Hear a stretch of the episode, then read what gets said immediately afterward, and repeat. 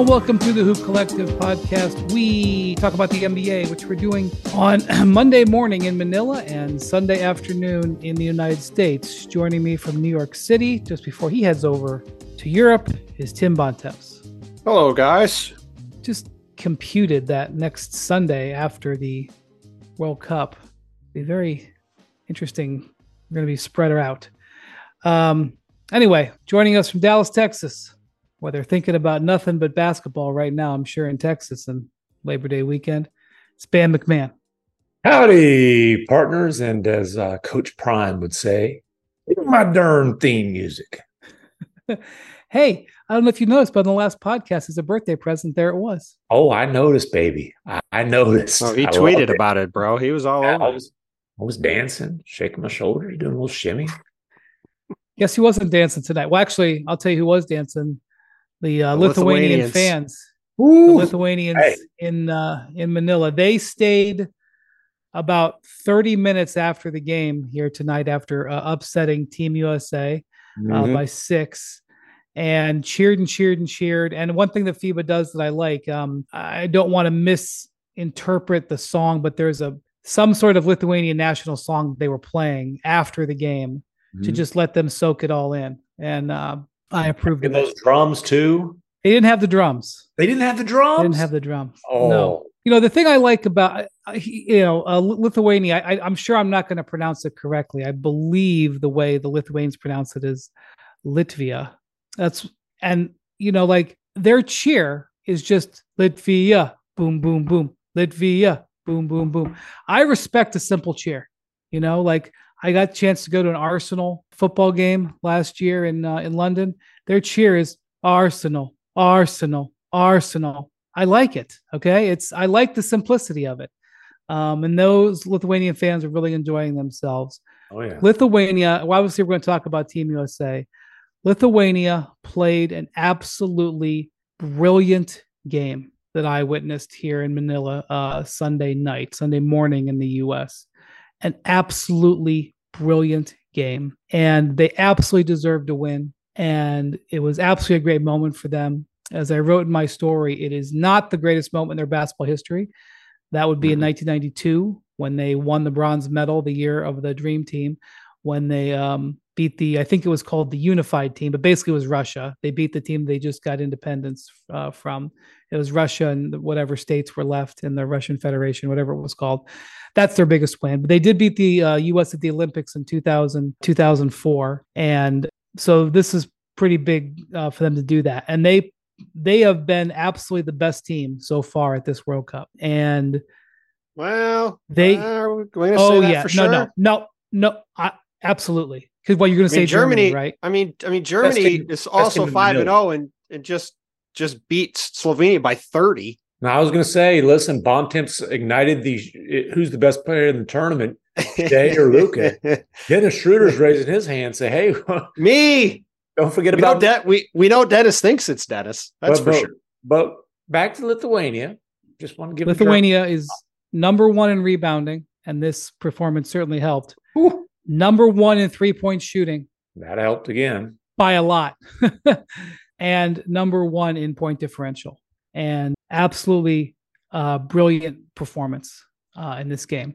They made their first nine three pointers and 14 of 25 overall. Uh, most of those first nine were open because the U.S. was doubling. But anyway, we'll, we'll get to that in a second. And they're doing it Just without a with the best player in the country not participating. that's Montes correct. Jonas is not part of this.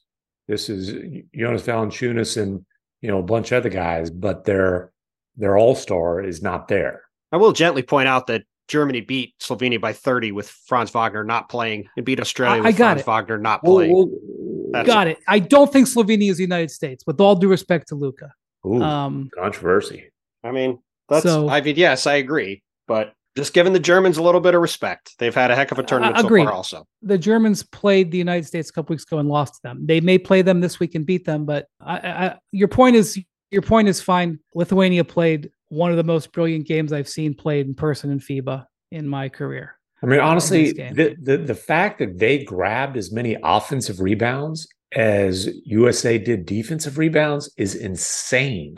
They Yep. absolutely bullied USA. Oh, there's some insane and they stuff went in 14 this. to Uh, 25 from three. I mean, but they absolutely punked Team USA. They, I mean, whew, stuck their tongue out in, in their face too. We've been talking for a month about what are these teams' biggest issues, and it's interior defense A and rebounding B, and that killed them today. Obviously, I Lithuania. don't even I don't even think the interior defense was as Well, but it's- They obviously had I- some. it's part of it though because like they were just getting obliterated at the rim. Like that's how you give up all these offensive rebounds. It, it goes hand in hand. And Well, let's put obviously- it this way: Li- Lithuania started this game in the first quarter, four of sixteen on two point shots, right, And they, they went nine for, and they started the game nine for eleven from three.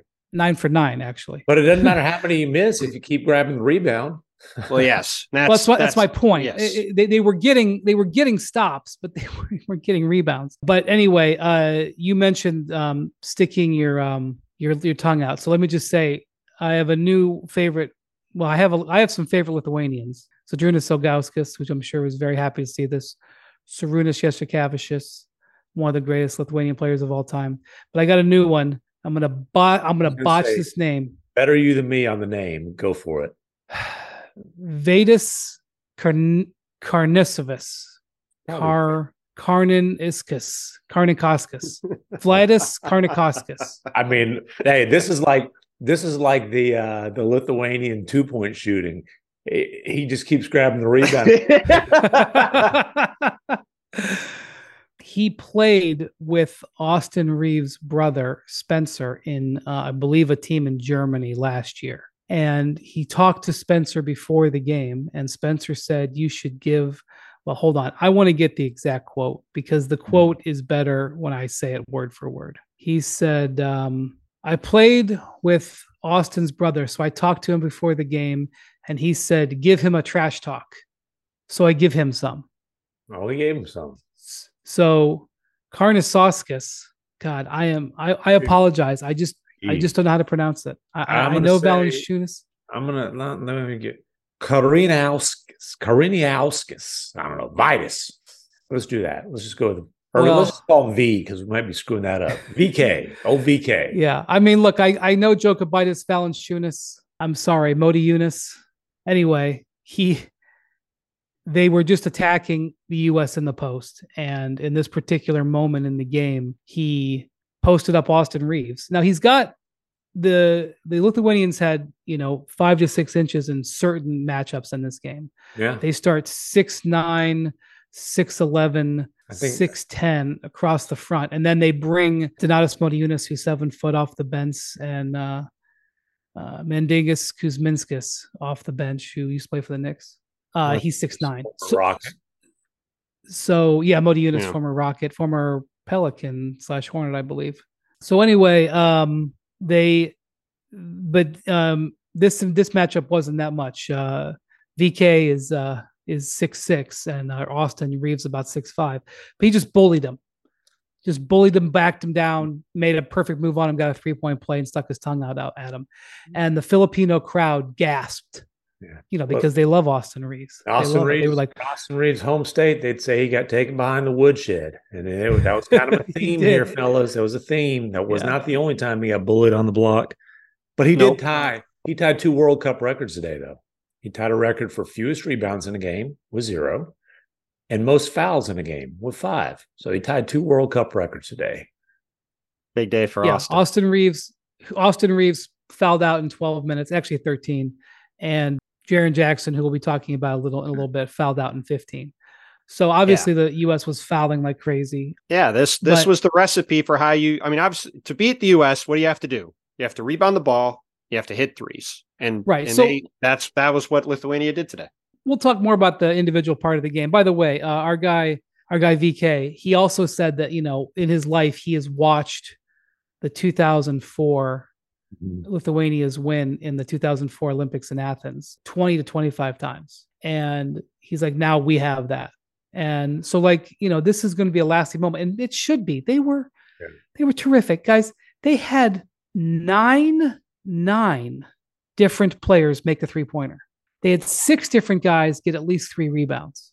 which you might say, well, three is not that many. You know how many the U.S. had? I think two, Three. three. They had three. I thought they had two. Mikal Bridges had hmm. three. Jalen Brunson had four, and Bobby Portis oh, right. had five. Okay, Wait, but, right. I'm Jaren sorry. Jackson Jr. is a starting center. He must have had at We'll, least. we'll we'll talk about he that. a had. We'll talk one. about that in a minute. oh, Okay, we're not going to talk about that in a minute. We'll talk about Jaren Jackson in a minute. can still talk about it in a minute. Anyway, they had they had six guys who made over three rebounds. They had nine guys who made a three. They had five guys in double figures. They had like six guys who had at least two assists. I mean, they got production from up and down the lineup. It was a terrific performance. Nothing in this game that happened was a surprise other than the super hot three point shooting. When they came into the game, they were the number one three point shooting team in the tournament at 44%. And they weren't shooting five of them a game, they were making 11 of them a game. So they were coming in, rebounding the heck out of it, number one in rebounding, shooting the heck out of it, which is what they ended up doing. We know that USA is is small. They they have been small literally for years. It is it is a product number one of the lack of uh, American big men. We've done this before on this pod. We've gone down the the the the, the, starting centers in the NBA. I don't Mhm. want to do it again. You can do it if you listen to this pod. You know who the starting centers are. Most of them are not American. Some of them who can play center who are American are not eligible. Who, are who could be eligible are you know like Karl Towns is. I mean, he's not a pure center, but he could he could be on this team. By the way, Dominican Republic got eliminated uh, earlier today, so he's out. Have uh, decided to play elsewhere. In 2019, the last time there was a World Cup, the U.S. was concerned about its size, so it took two quote unquote big centers. It took Brooke Lopez and Mason Plumlee, and those guys got destroyed. And the U.S. got destroyed, and they finished seven. In 2021 for the Tokyo Olympics, they switched tactics and went to smaller, more mobile centers. Bam Adebayo and Draymond Green. JaVale McGee was on the team, but he didn't really play that much. I don't have this off the top of my head, but I speculate that Kevin Durant played more at center and that's and that and that than JaVale did. But maybe he, I don't know, whatever. The point is they went with a different Duvel style. played even less than he did for the Mavericks last year in the first year of the three years. You look Before what, he was summarily what happened to that dismissed three-year deal? last week. what happened to that three year deal? Whoops. Yeah, it's now a it's now a five year deal because it got stretched. Three year deal with Um, the promise start lasted seven games. Go on. anyway, the US played with a different style in the Olympics. It worked. And so when they looked at their lay of the land this year, they said, you know what, we're not going to try to patchwork bigs in there. We're gonna we're gonna play small. And yeah, they have Walker Kessler on the roster. He's played the least. And they have Bobby Portis, who's really a power forward who plays center. He played the second least. on this And team. Kessler's minutes did not go well today. Minus 10 and not very many minutes. Well, they've been, and they've been, and as we've talked about a bunch, they've been playing Paolo Banchero at center, who is definitely not a center the whole tournament, including today. So it was funny. I asked um, Steve Kerr after the game about his decision to stay with this. I'm getting a little, little bit ahead of myself. This decision to stay with the smaller, small lineups. Mhm. And he goes, Well, we played two bigs. We played Paolo and Bobby together and Paolo and Walker. And I admit, I just don't see Paolo as a big. no. I mean, I know he's six foot 10, but he's not in my mind. I know he's been playing backup center. Steve is right. I'm not. But when I asked the question, That's because I he's see- not. I don't he's see- not. That's because he's not. Right. So like I was Steve kind of, you know, getting, you know, not adver- adversarially, but he kind of gave it back to me like, no, yes, we did play two bigs. And I was like, okay, I don't consider Paolo a big, but they leaned into this style. This th- th- th- they know they're going to lose the rebounding battle in in some games. They knew they were going to probably lose to Montenegro. They knew they were going to lose it tonight. Steve Kerr just believes, and I'm not mm-hmm. making this up. He has said as much that there are certain trade-offs that you're that you're willing to do, and they are going to switch pick and rolls. They're going to switch pick and rolls, even if occasionally that leaves them in a vulnerable position, defending in the post. They're going to switch switch pick and rolls, and they're going to sometimes get get beat up on the boards. And then they're going to trade that off with playing fast and quick and having guys who rebound the ball and they can run, which is what they like that Paolo can do, which is what they liked Draymond can do, and what they liked Bam could do. They hmm. liked that. And so, and it works. And most of the time it works. Most of the time they win. But in this game, they didn't. And so we knew that going into this game. Okay. And we know that after this game. And Lithuania is probably the worst matchup for the US in this tournament. Probably the second matchup at this point in terms of man to man is Germany because of their size. They have great size. Canada is probably the toughest matchup in terms of talent on talent. And Canada was razor thin from not making it uh, to the quarterfinals tonight. We'll talk about that in a little bit. So, of all the losses that the U.S. has had in recent international events, and they've lost in three straight tournaments now, this is not like a red alarm loss. It is an illustration of what they have to improve. And what they have to improve, number one, more than anything, is they've got to get better play from Jaren Jackson. Period. There is hmm. no acceptable situation in which his production can be where it's been the last two games. And his production has been one rebound in two games. One. And in this game, in which he went came in and yes, he is not a center by trade. And but when he took on this assignment, he understood he was going to play center and he's had some good games for them. But when he comes into this game, he knows that this game, yes, if they play Germany later, yes, if they play Canada later, will be hard. But he knew that this was the most important game. He knew Lithuania was the biggest challenge. And guys, 24 seconds into this game, he gets a foul. He knows he's going to be in foul trouble almost every game. Mm-hmm 24 seconds in, he gets a foul in a mindless reach in on Jonas Valanciunas, like 18 feet from the maybe it was 20 feet from the basket. I couldn't believe it. And then two minutes later, he gets his second foul on a rip through move, and he was frustrated at the call. And look, that's going to happen. It was not great, but I don't really blame him on that. But because of the really poor decision on the first foul, he is now on the bench. And in this game tonight, the U.S. was even with him only having one rebound. Mm-hmm. The U.S. was plus 16 with him on the floor and minus 22 with him off of it. That is not acceptable for him to get one rebound. Steve Kerr talked about after the game. He says he knows it, and Jaren knows it. And I like Jaren. He is a smart guy. He is a key player. He is a decorated player. He is a quality player. But that was absolutely not acceptable. And there is no real consequences in this loss. They were already in the quarterfinals because of other teams that lost tonight uh, across the Pacific Rim. Three teams from the Americas lost tonight Brazil, Puerto Rico, Dominican Republic. The U.S. ended up actually having a quote unquote positive night because they qualified for the Olympics out of this. But not acceptable for Jaren Jackson to have one rebound in two games. Not acceptable for him to not be able to play because he's in foul trouble. So, but also not not necessarily shocking. Like one in two games is, is an extreme stat, but the the two big flaws that Jaren Jackson Jr. has is a tendency to get in foul trouble, and he is a poor rebounder for an extraordinarily athletic, six foot 11, 240 plus pound dude.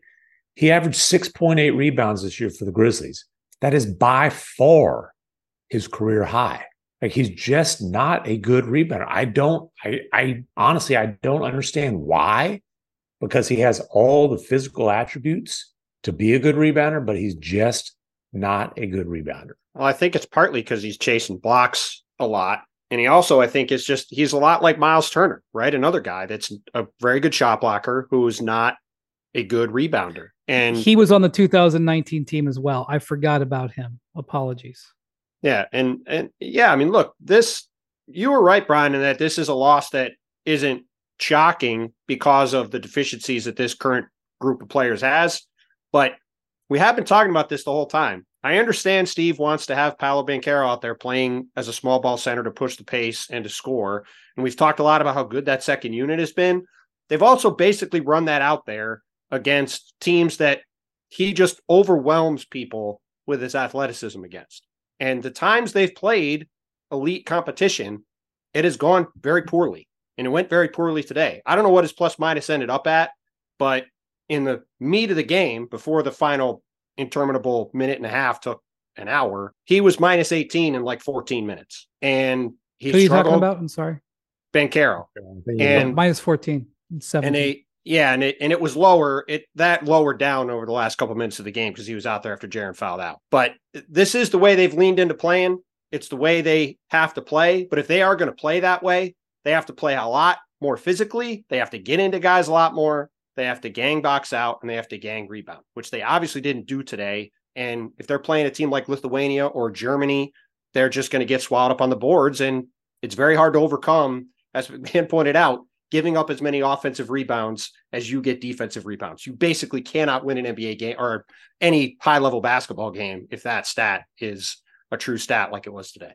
And when you get your butt kicked on on the boards like they did, obviously the focus is going to start with the big guys. But who's the best athlete on the floor? Who who is the best, the most impressive physical specimen in the World Cup by a mile? You mean you mean Anthony Edwards, who had one rebound yeah. in 29 Six minutes? Foot four, 225 pound physical freak, Anthony Edwards, who was spectacular offensively. His 35 points gave them a shot to pull off a comeback. But dude, you're built like a freaking linebacker. You're the best leaper on the floor. Like you have to get more than a rebound too. And now, how many minutes did he play? I mean, look, he played 29 minutes. He had one rebound. Josh Hart is out there to be a energy guy. Yeah, Josh be on the Josh boards. Hart. Mm-hmm. Yeah, J- Josh Hart is playing because he rebounds, right. even though he's he undersized. Had, he's he had, had two, he's had four. He's yeah, had four he had, in the last two games total. He had two rebounds in 13 minutes. And last game, as we talked about uh, the other day, playing Montenegro, big physical team. That obviously, you know, that game was a struggle for them on the boards also. Brandon Ingram, two rebounds in 17 minutes. Paolo Banchero, two rebounds in 17 minutes. Like, if you're playing center on this team and you're getting two rebounds in 17 minutes, like that, Uh, it, you, they just have to be a lot more physical against these high level teams. And again, you're probably not going to have the other team shoot 56% from three. You're probably you're probably going to be okay most of the time. But this is a this is a, a strategy the way they're playing that's a pretty high variance strategy. You're giving up a lot of you're giving up a lot of rebounds. You're going to give up threes, and you could do that when you have Bam and Draymond Green, who might be the two most versatile defensive big men in the world, playing on your team. If you're doing it with a converted power forward as your backup center, and with Jaren Jackson, who gets five fouls in NBA games in about 25 minutes on a normal day, and you know got 50, got five fouls in 15 minutes in this game, like this this is what they're susceptible to have happen to them, and it's going to be an interesting week ahead. Well, I would say also Anthony Edwards, real quick, he had 35 points in this game, which sets the U.S. World Cup record. Uh, it's three short of the overall Team USA record, which Kevin Durant holds. He's called almost every scoring record. So he had 35 points on how many shots? It's 26 shots. 14, 14, 14 for 26. I'm going to tell you right now, he could have easily had 45 in this game. Like there was like a, a number of different things that happened why the U.S. lost it, and it actually reminds me in some ways of what happened against Greece in 2006. And I do feel like if I'm lucky enough to still be having this job in 18 years, like I or whatever, however long it's been since 2006, um, what 17 years, 17 years. I was giving interviews to Greek media this week about the 2006 game, and like I was watching a documentary that FIBA produced, and with guys who played in that game for Greece who have full heads of gray hair and wrinkles. It was kind of a scary moment for me about my mortality, but um, I feel like I could be talking about this game, Lithuanian or other media outlets in 18 years if I'm so lucky to be still around. Um, because it was such a special thing that happened in this game. There was so many things that happened, not to take anything away from Lithuania, but in that game that Greece beat the U.S. in, which the score was almost comparable. You know, the U.S. giving up 110 points in a 40 minute game is unacceptable. They gave up over 110 points back in 2006 to Greece. And in that game against Greece, as well as Greece played, and as flawed as the as the U.S. was in that particular game, um, and then you know the, the U.S. didn't lose for 13 years in international play, but in that game, Greece threw in some shots that were ridiculous, shots that had no business going in because that's what happens when you get upset. Mm-hmm. You know, it, to, for a team to beat you like this, you have to have something like that to happen, and that happened in this game. You know, uh, Eimantas Ben Zetas, sorry, Eimantas, if I pronounced it.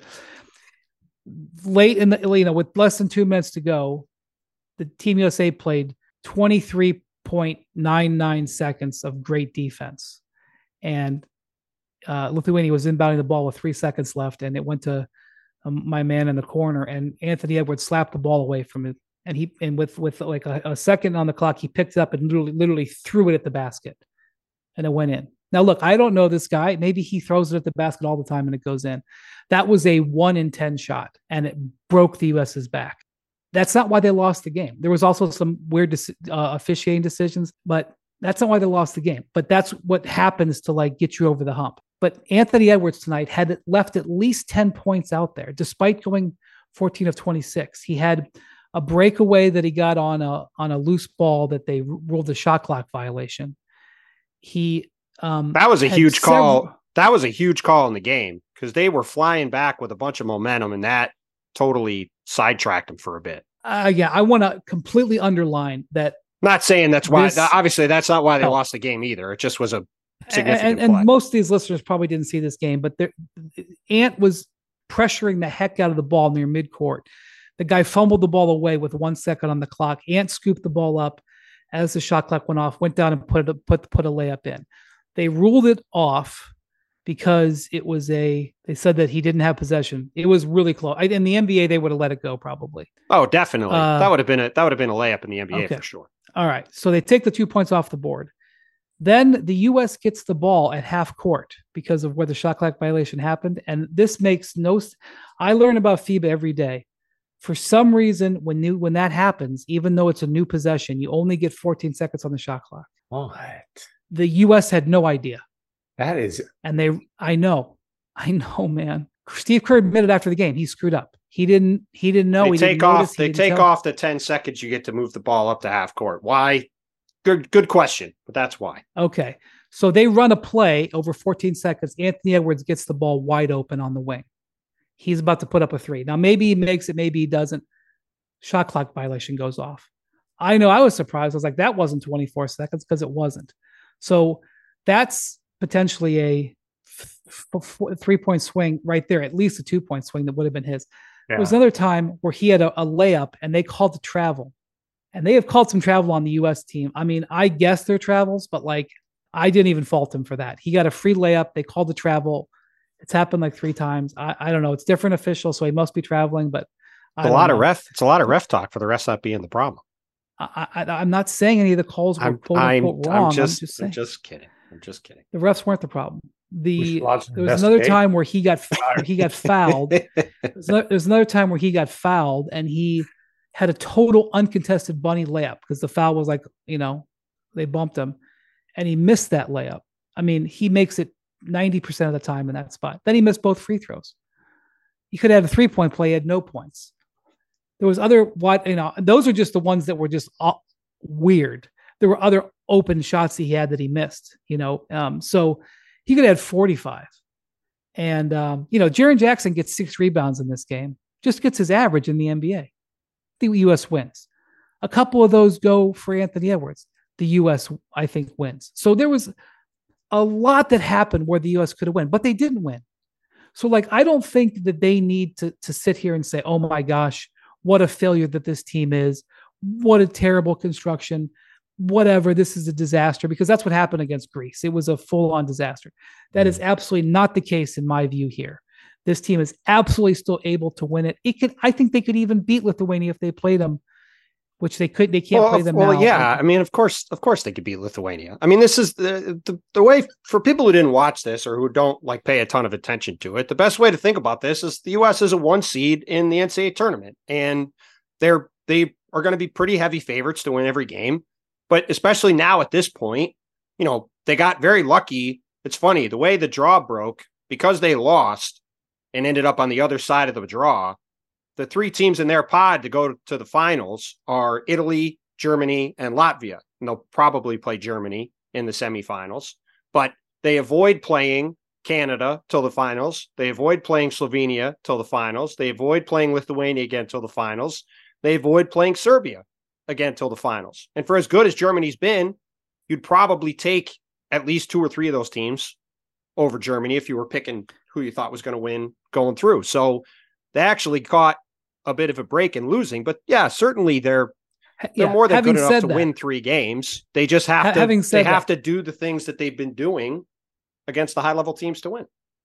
Having said that, by the way, if Nikola Jokic was in this tournament, Serbia would be the favorite at this point.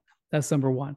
Number two, if the, now the most important thing I look at is how these teams are rebounding, and Italy is a better rebounding team than Serbia.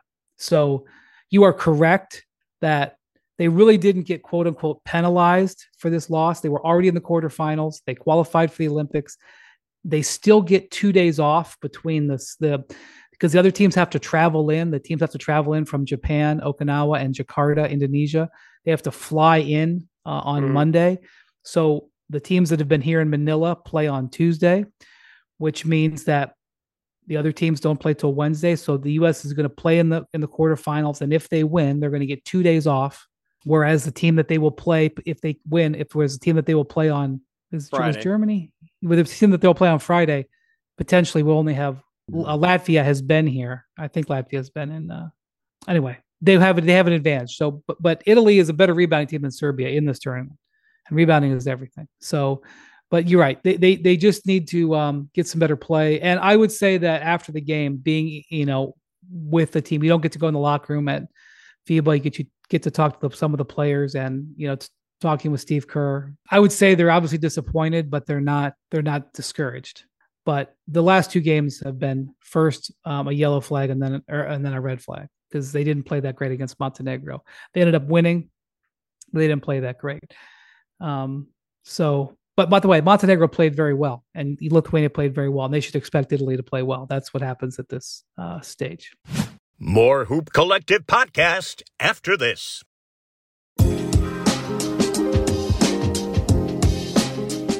Okay. I did not get to see the Canada game because I was working the United States game. It was being played in Indonesia.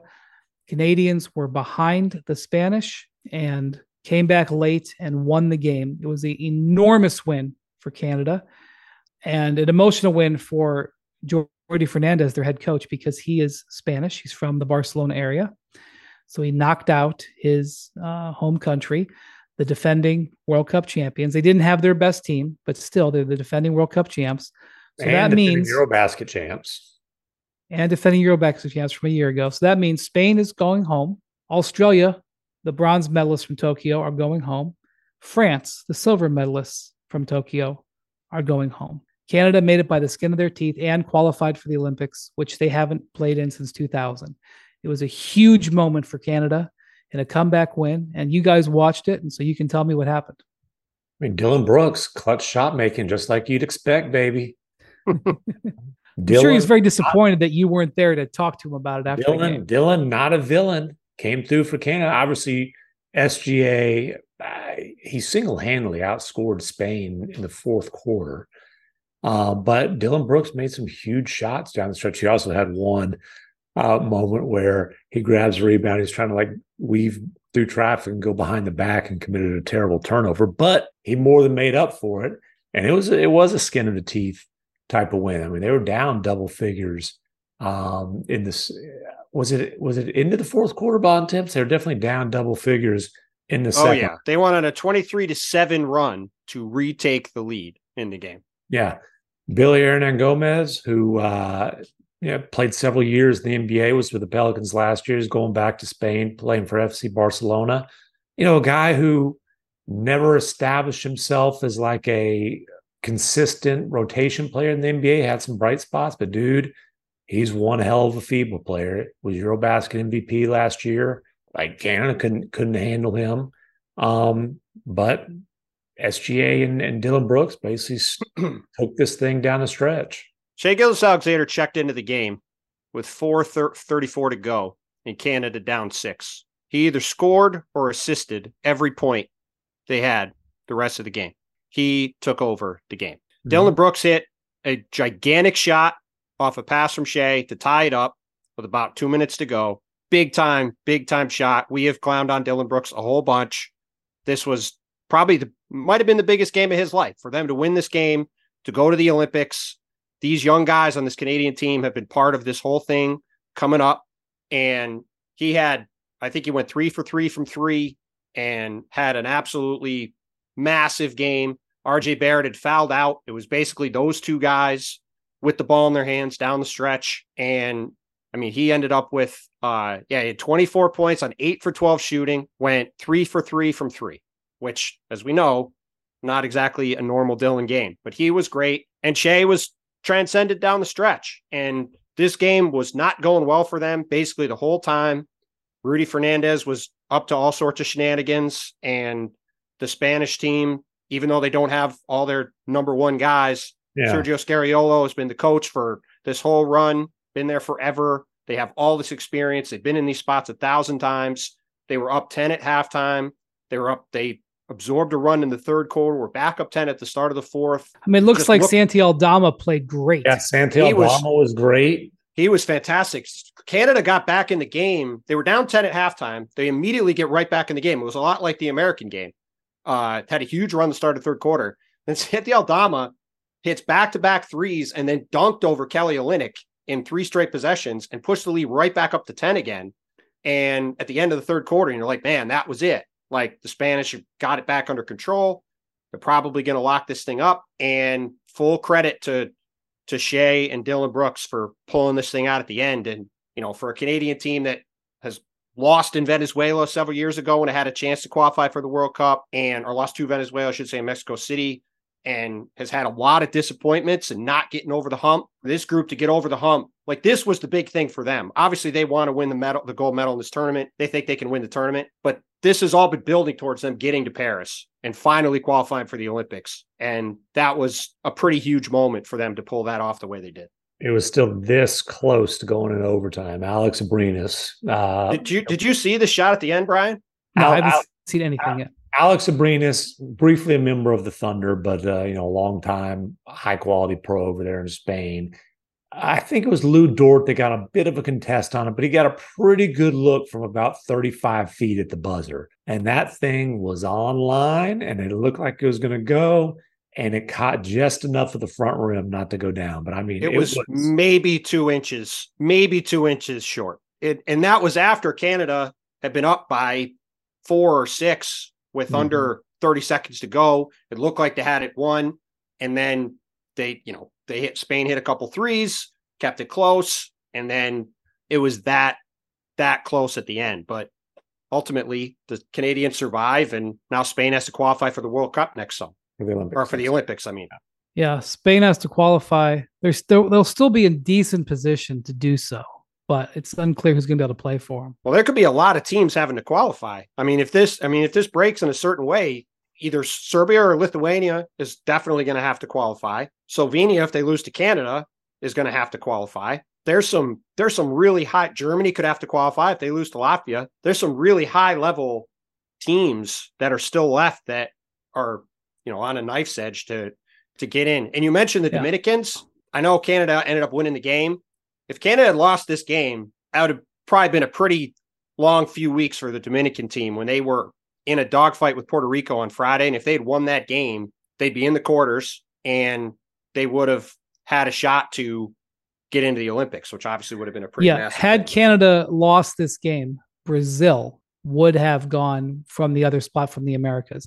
There was a possibility coming into Sunday that five teams from the Americas could have made the final eight, which would have made it basically a double runoff to win the title and then get one of the spots for the World Cup. Two teams from the Americas make it. As it happened, Puerto Rico, the Dominican, and Brazil all lost on Sunday. So Canada and the US, six Europeans made. Six. European teams made it. six of the eight uh, teams are European teams, plus US and Canada.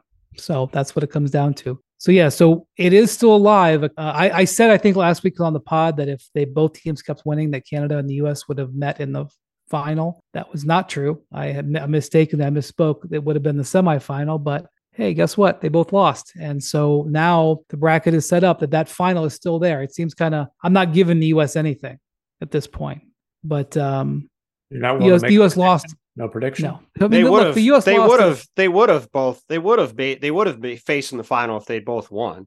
But U.S. finished second and Canada won their group. So that's how they're. That's how it ended up this way. Yeah, so they one week from today we could be talking about a U.S. Canada final, but there's a lot that can happen. And Canada already lost once and almost lost tonight, and the U.S. is uh, looks shaky in two games in a row. So still some big teams left in there. More Hoop Collective podcast after this.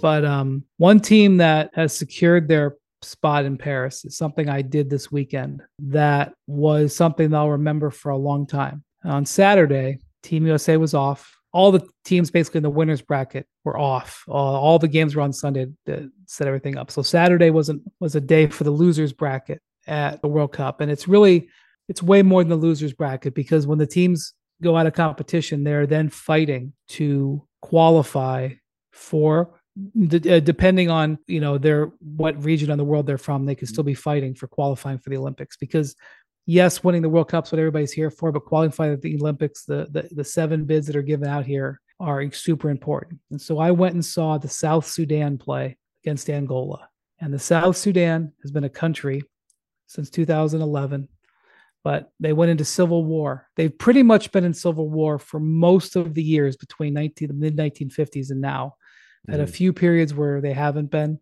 There were two major civil uh, Sudan Sudanese civil wars, and then there was a Sudan. There was a there was a South you know South Sudan became a country in 2011, and there was a South Sudanese civil war between about 2013 and 2020. I'm not going to get into all the politics of it, but it's still not stable. Right. And but South Sudan has been a country for uh, 12 years, but the, they've not been a, a functioning that you could work worry about representing your country in sport, except basically since 2020. And this team has basically been put together by Luol Deng, who is South Sudanese by birth. And the one thing about this team, some of the names you're gonna who are on this team you were gonna recognize. Almost the entire team is players who are refugees from the Sudan or who were the children of people who were who had to leave the Sudan during war. You go down and look at the bios and learn about every player on this roster. It is one long tragedy when it comes to their relationship with Sudan. I'm talking, you know, I'm talking about, you know, like I don't have all the notes in front of me. I should pull it up, but guys, you know, player, you know, Wenyen Gabriel, for example, who you may know because he played for the Lakers, he played for the Blazers, Mhm. he's played for some other teams. To Gabriel's on the team. Went to Kentucky. Wenyen Gabriel was two weeks old when his family fled Sudan, and he lived in um, he lived, I believe, uh, somewhere else in in Europe. I think it might have been Egypt. Uh, and then he moved to New Hampshire, to a sanctuary city, Manchester, New Hampshire, when he was young. Um, a number, a number of these players. Luol Deng. One of the players, know, Luol Deng, ended up in in London, um, but then ended up in New Jersey. Um, uh, Luol Deng. Well, I, I don't want to get ahead of myself here. Some of the players ended up ended up in Iowa. Some of them ended up in Minnesota. Um, uh, some of the players ended up in Australia. There's a player on the team from from Perth whose family had seven children, and they were Sud- Sudanese refugees. an Adelaide 36er Sunday Dech. That's right, Sunday Dech. Mhm. Great name. Yeah. Nice guy. Um, Khaman Maluach, who was 16 years old, he was a refugee in Uganda during the Sud- South Sudanese Civil War. He's 16 years old, and this, he was living in Uganda. He is a potential draft pick in the 2025 NBA draft. He's seven foot two as a 16 year old, was playing and contributing in the World Cup. He's a potential number um, one overall pick, apparently. I don't know if I would say that at this point. And He ain't going to be picked ahead of. He ain't going to be picked ahead of Cooper Flagg. So he he might be a potential He's number two poten- pick. He's a Yeah. potential high lottery pick. for sure. Yeah, For sure. Jonathan, he's got a if you're chance. interested in him, Jonathan uh, wrote about him. He and Kevin did a, a story on players to watch in the tournament. Jonathan wrote about him a bunch. And I would encourage everybody to go read Brian's story on South Sudan winning because he had all these various stories of people Yeah. in there, which is it was pretty remarkable to read all of them. So Luol Deng three years ago became the president of their federation. By the way, they only really became safe to operate. I mean, I don't I don't know everything that happened on the ground there, but it was they may have had a team, but they were in civil war, so they, I don't think they were fielding teams. So Luol Deng, after the, there's a ceasefire in the civil war, Luol Deng takes over presidency of the federation. He played for Great Britain because Sudan Sudan didn't have a basketball team, but he played for Great Great Britain when he was a international player while playing in the NBA, and he took part in the 2012 Olympics for Great Britain. But now he's trying to help his home nation, and he basically funded this thing with his own money for years. And um, they had to qualify. Uh, I mean, Oh, so okay. So when Luol Deng came to the United States, he came to Blair Academy in New Jersey, and he was a freshman. There was a senior there named Royal Ivey. You may know Royal Ivey played the NBA for 10 years for a bunch of teams, journeyman guard, and has been an assistant coach for a handful of teams. He's now with the Houston Rockets. Was known as one of Kevin Durant's best friends from when they played on the Thunder. And the idea was, you know, that teams kept hiring him because they thought they were going to get Durant. All right. But Royal Ivey is a high class, high character individual. And when Roy, when Luol Deng came to the United States as a teenager, he didn't even have basketball shoes. His first basketball shoes were given him by Royal Ivey. So Luol Deng got this job three years ago. He called Royal Ivey, even though he is not of Sudanese descent, uh, mm-hmm. uh, and said, "Will you coach this team?"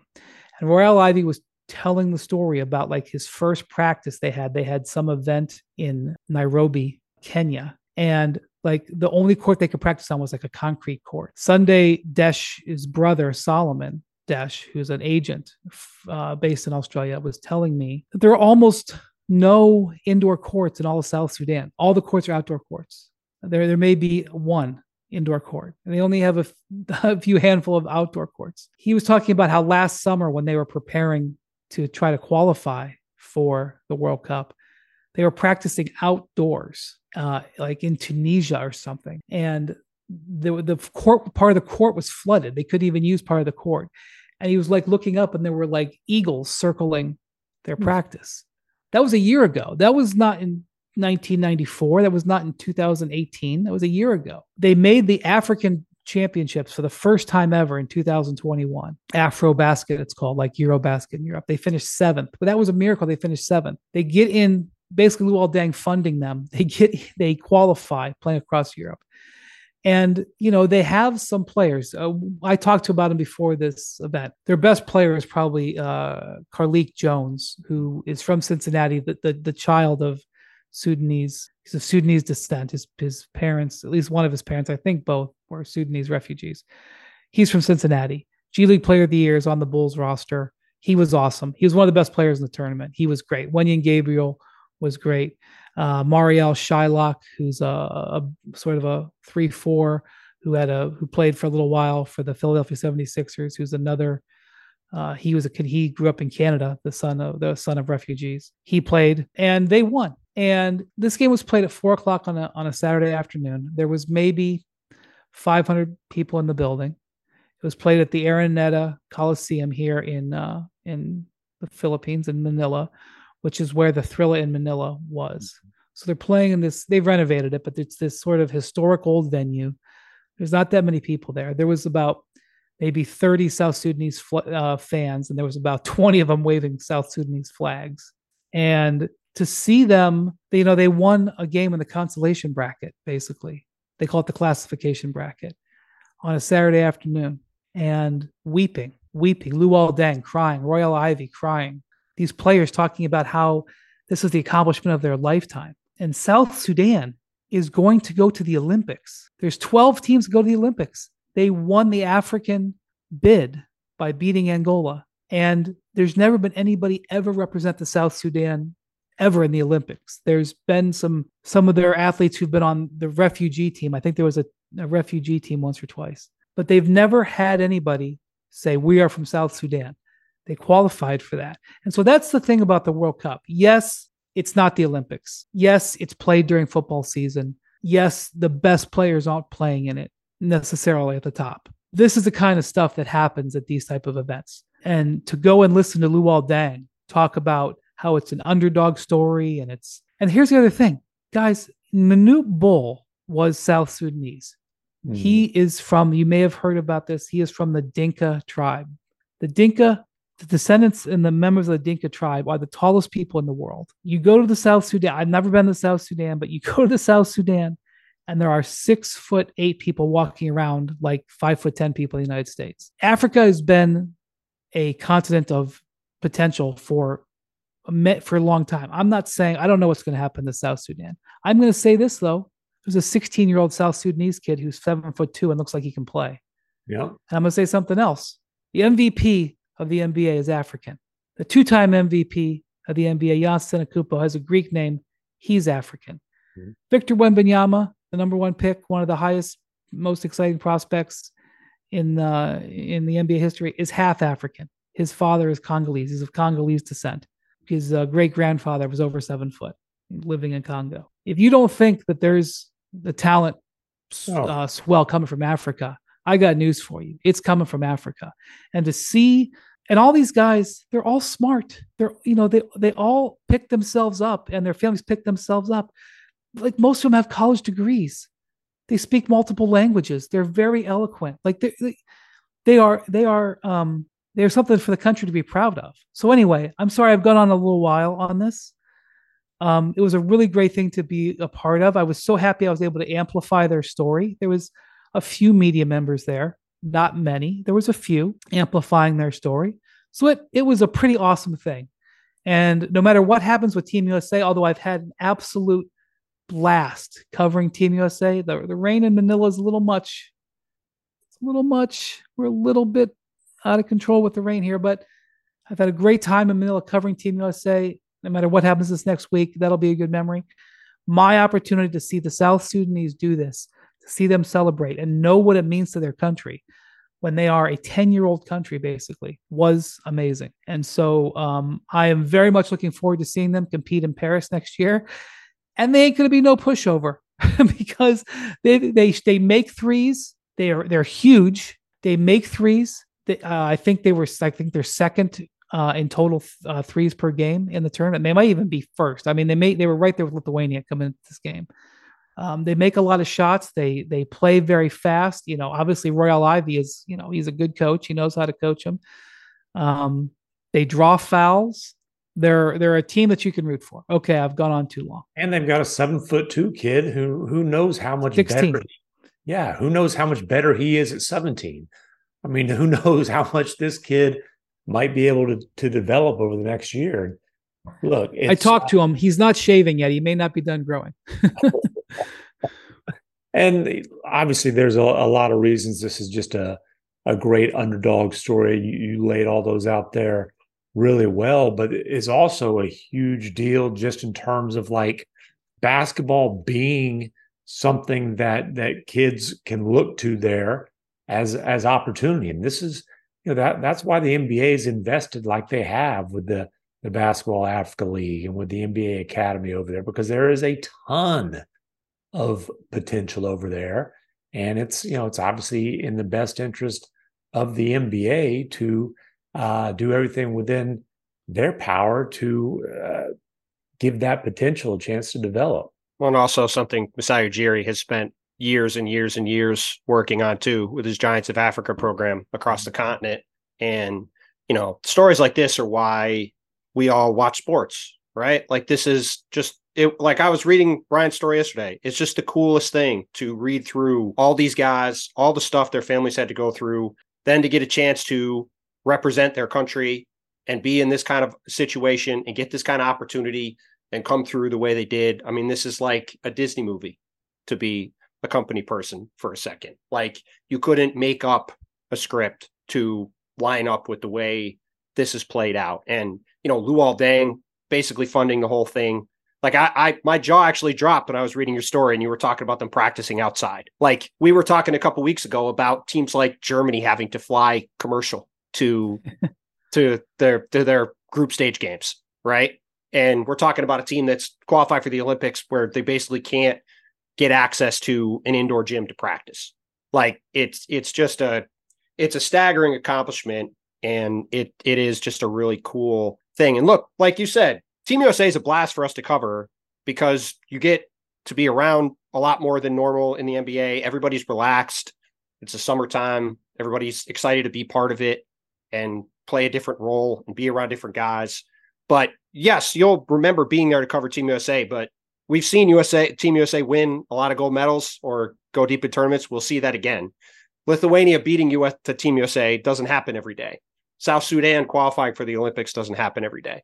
Canada qualifying for the Olympics, obviously, at least for the last 24 years, hasn't happened.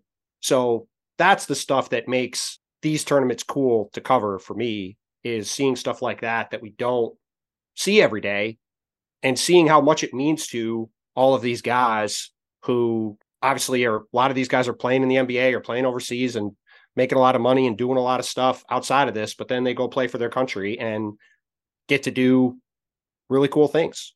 And it, it's it's it's really neat to see. All right. Well, we'll see what happens with them next year. We got a lot more to go on the um in the World Cup. We will talk more about the NBA. I know I said we talked about the NBA. We talked about, about the World Cup. We're We'll talking about the about the NBA. NBA. There's all sorts of NBA players in the World Cup. Yeah. I also, like, what are we going to talk about? Hey, is James Harden going to get traded? Is Dame? I mean, Thank come on. God. Thank God we've had the World Cup to talk about. Exactly. Instead of that. Yeah, the times. times MacMahon mentioned tough. it All right. earlier, but big, big game on Wednesday. Canada, Slovenia. Big Big game. game.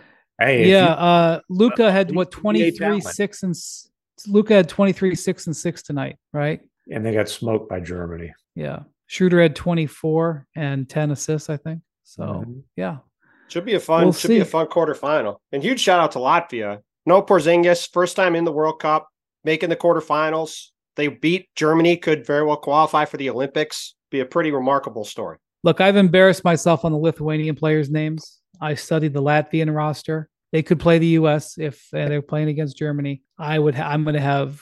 I got a lot of work to do. But that- I mean, and by the way, they You got might just need to do, contributions. yeah, oh, hey, that number 66. They got a 66, they got a 55. It's a very good, uh, you know, very unique, uh, like jersey number roster. Yeah, But, that was like you know, Ant Edwards has been just. I might move to Minnesota to start covering Ant Edwards on a daily basis. He's that Nebraska, know. it's like basically the same thing. You can get Yeah. there in about 45 minutes. uh, 47 minutes. Can't watch him on TV, though. About, about 75 times. You're not. You're not kidding. He should be on more national TV. Anyway, Ant's two favorite quotes, by the way, are "dope" and "for show." Like Just Ant, like 35 you. points You and, tonight. you and Ant, two peas in a pod. Anyway, Ant was talking about the shot that I mentioned earlier by our guy. Um, what was it? VK. and he's like, shout out to 22, man. that was his. Hey, uh, Ant, what'd you think about that? Shout out to 22. He's like, shout, shout him out. that was, Hey, sometimes I couldn't have do. said it better. I couldn't have said it better. Shout out Lithuania and shout out Lithuanian fans who, uh, there was only maybe it was like three or 400 of them and they were terrific. I was wondering how they'd travel to uh to Manila. Obviously, that's a long, long We journey. talked we talked about it before the tournament. Yeah, They- because I they mean, were- they were they, They were go everywhere. There were thousands of them in, when I saw Lithuania and Cologne, and they were loud. yeah. I guess it's a There little was- difficult to get the drums from you know uh, overseas than it is you know if you're just going across the continent. Yeah, I in Japan in 2006, which was the first time I encountered Lithuanians. There were there was a, a pretty big contingent there. They let them bring their drums then, Oh, but um, no, thing. The the arena I, band. I don't know. No, I don't. I don't know that for sure. I'm just saying Okay. uh, they had their drums back when I saw them.